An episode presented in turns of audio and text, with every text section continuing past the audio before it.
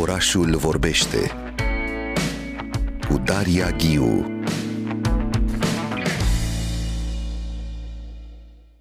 Bună dimineața, Ștefan! Bună dimineața! Îți mulțumesc mult uh, că ai venit în studio într-o zi de vacanță, dar tu, în toată această perioadă, uh, ești în continuu în atelier. Atelierul tău nici nu e departe, departe de noi. Poate chiar vorbim și despre Bucureștiul tău și cum e el definit, uh, cum, um, ce face atelierul tău, cum îl simți în, într-o, anumită, într-o anumită zonă din București, centrul orașului, um, cum te simți atunci când lucrezi pentru o nouă expoziție.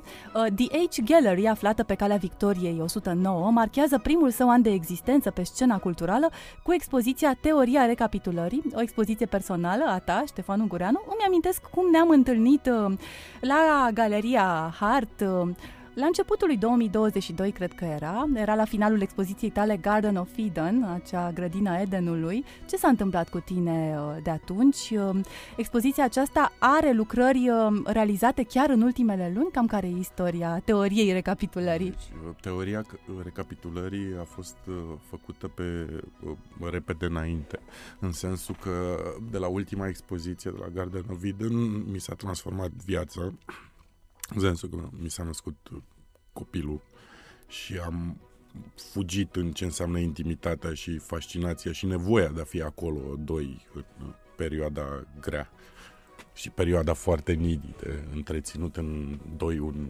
bebe, un animalus care devine un om încet, încet. Și aveam nevoie să adică îmi lipsea foarte tare să lucrez. Stăteam și mă întrebam, eu, eu am mai avut ani în care să zic n-am lucrat, adică am lucrat la un catalog, la proiecte, l-am mutat expoziția în altă parte și nu aveam ce numesc eu lucru, e situația în care chiar pui pensulă pe pânză și se generează ceva nou.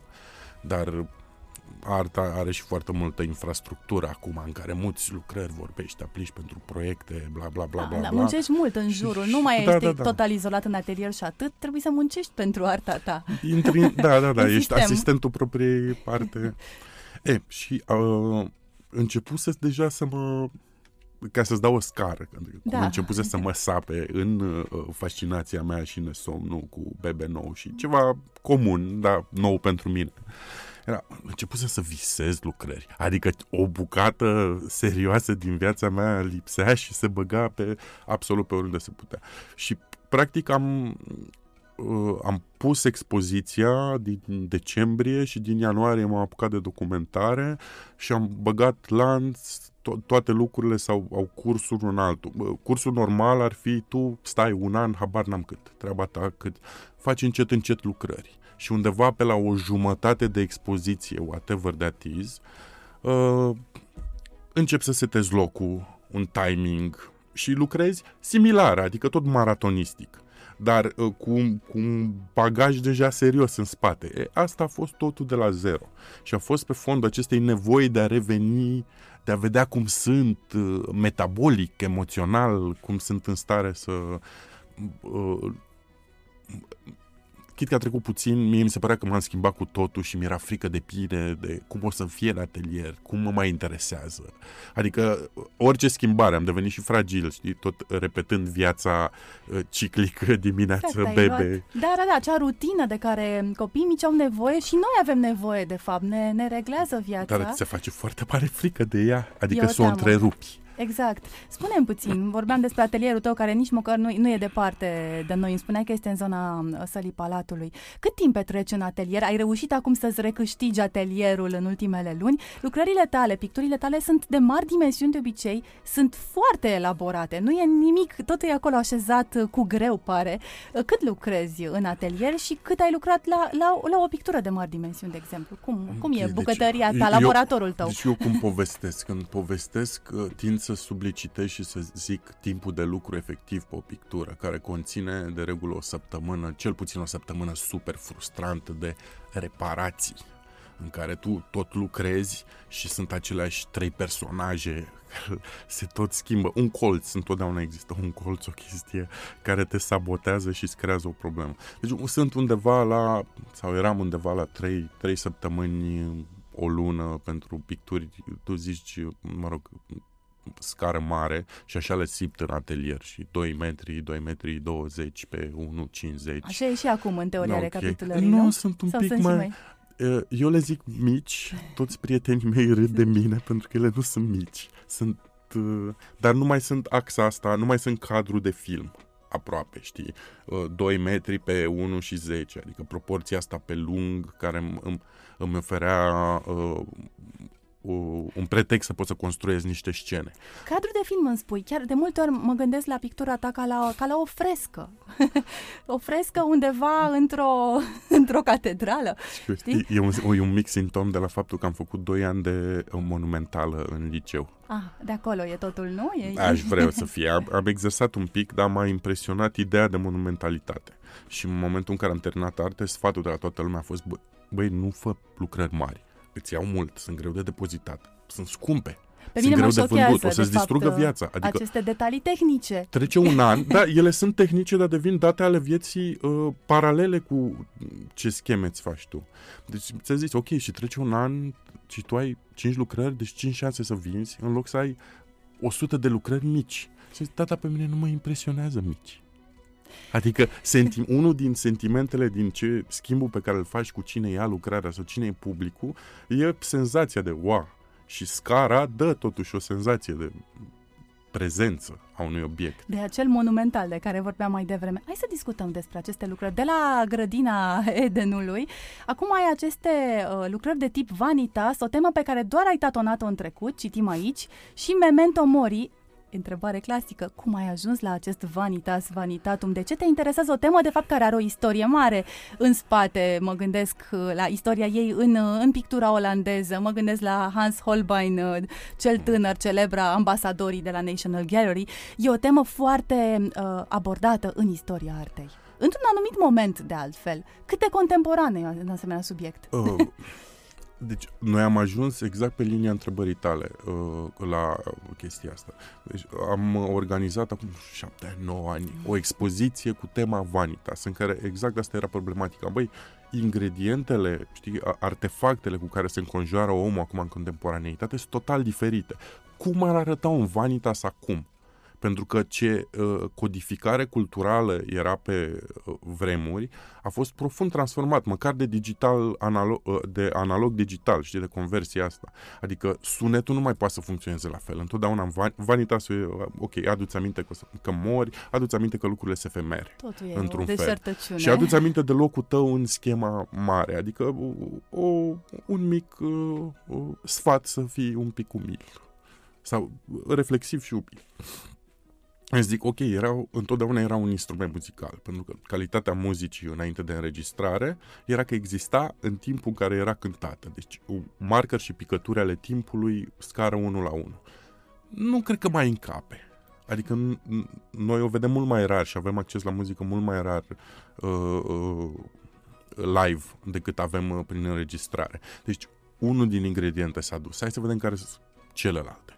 Și am propus-o ca temă, evident cum se întâmplă lucrurile, nu toată lumea a făcut, eu mi-am propus-o, mi-am făcut eu schema mea mare, la majoritate am ajuns cu selecție. Ideea e că am avut ce selecție să facem, adică într-un fel sau altul îi roade pe artiști, au ceva și cu ciudățenia craniului, că oamenii știu vanitasul sau l-ar recunoaște că le zici, băi, naturile statice cu craniu. Da? Ok, cel mai... Da, ori la tine nu e natură statică. E altceva sau e o, o altă, e o natură statică contemporană? Okay, nu, nu, nu e o masă cu flori, cu niște obiecte. Hai să discutăm de această zonă uh, SF uh, distopică, aceste accesorii pseudobionice, cum le numește Dan Popescu în textul lui de prezentare a acestei expoziții.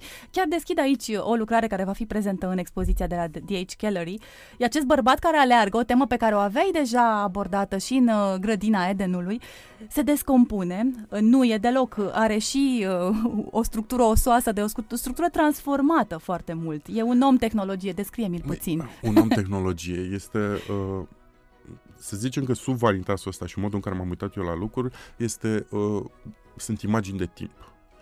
Și la un moment dat ce mi se pare puternic la tema Vanitas e că e, e un fel de timp circular întreg. Adică ce-ți spune el e în continuu valabil în fiecare secundă și se încheie bucla, adică e forever. Și uh, ăsta e un om compozitat, zic eu, că e făcut din bucățele de istoria umanității, adică sunt acolo de la vârfuri de săgeți din neolitic Asta până e, la e, niște țevi de... E fenomenal, e, e istoria omului într-o imagine. E istoria omului făcut din artefacte care să-l simuleze și pe el ca obiect și aleargă, iese din cadru, se pregătește păi, să e o chestie cu cadru. alergatul ăsta care e simulare de realitate, adică de situație de viață, știi? Că tu, tu ai putea să-l așezi într-un fel, într-o pasivitate în care să-l observi mai bine, știi? Cum se pun corpurile drepte, cu mâinile paralele, dacă te-ar interesa chiar anatomia cu ghirimele a obiectului. Dar nu, e ca și cum îl vezi într-o reconstrucție de pe vremuri, la Antipa, în care el aleargă și aruncă după mamut cu sulița. Adică uh, o simulare de viață pentru el ca să-l vezi ca fenomen, nu să-l vezi ca un artefact. În Ai ciuda faptului că e făcut numai din obiect. Ai vorbit despre, despre diorame. Lucr- într-o altă lucrare, uh, toată, uh, toată scenografia e construită pe un soi de platou de filmare, nu? Și aici, în această lucrare cu istoria omului uh, descompus în alergare, pe fundal ai acest cadru hașurat. E cadrul hatușurat. Ăla e, ăla e un, un grid uh, exact. tipic de la hărțile de peșteră, dacă o să dacă te uiți și la tipul de scară. Bine, e, e, e pur și simplu un cadru de uh, hartă. Uh, iar gridul, eu l-am tot folosit și în, uh, și în expozițiile din uh, trecute. lucrări E, e ceva legat de rațional care pentru mine funcționează. Adică în momentul în care pui grid, uh, accesezi imaginea deja pe uh, analiză, pe să încerci să te prinzi, e ceva cuantificat acolo, e ceva măsurat. Îți dirigează atenția și îți dă o, îți dă o senzație cu care să receptezi lucrarea. Și o includ pe axa asta în care totuși eu am construit obiectul analitic. Adică n-aș putea să-l romanțez după aia și un fel de sinceritate in, in the background. Ești un artist filozof, ești preocupat mult de timp, de moarte, uh, pare că uh, citești mult, uh, totul se rafinează în mintea ta și apoi vine acel moment când poți așeza pe pânză totul. Păi, uh, trecuți. Uh, ele eu stau cu imaginile astea, adică există o schiță pentru acest uh, personaj și pentru situația asta, el făcut pe axe cu țevi care îl țin de când am terminat Garden of Eden, deci are 2 ani de zile și la un moment dat ele sunt lipite pe perete, mă uit în continuu la ele, trec silnic și uh, le revalidez. Adică unele pur și, pur și simplu ori sunt comutate cu totul în alte lucrări, ori dispar. Era o chestie mai impresionată atunci, dar poate nu e de de zis, deși eu fac imagini.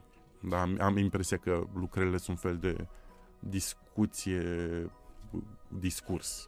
Nu ești un um, artist al um, al um, cotidianului, al detaliului uh, mărunt. Mi se pare că încerci să cuprinzi uh, o, o temă, așa să esențializezi o problemă a omului în lucrările tale. Cum te plasezi în istoria artei contemporane, în, în generația de artiști uh, din jurul tău, pictori?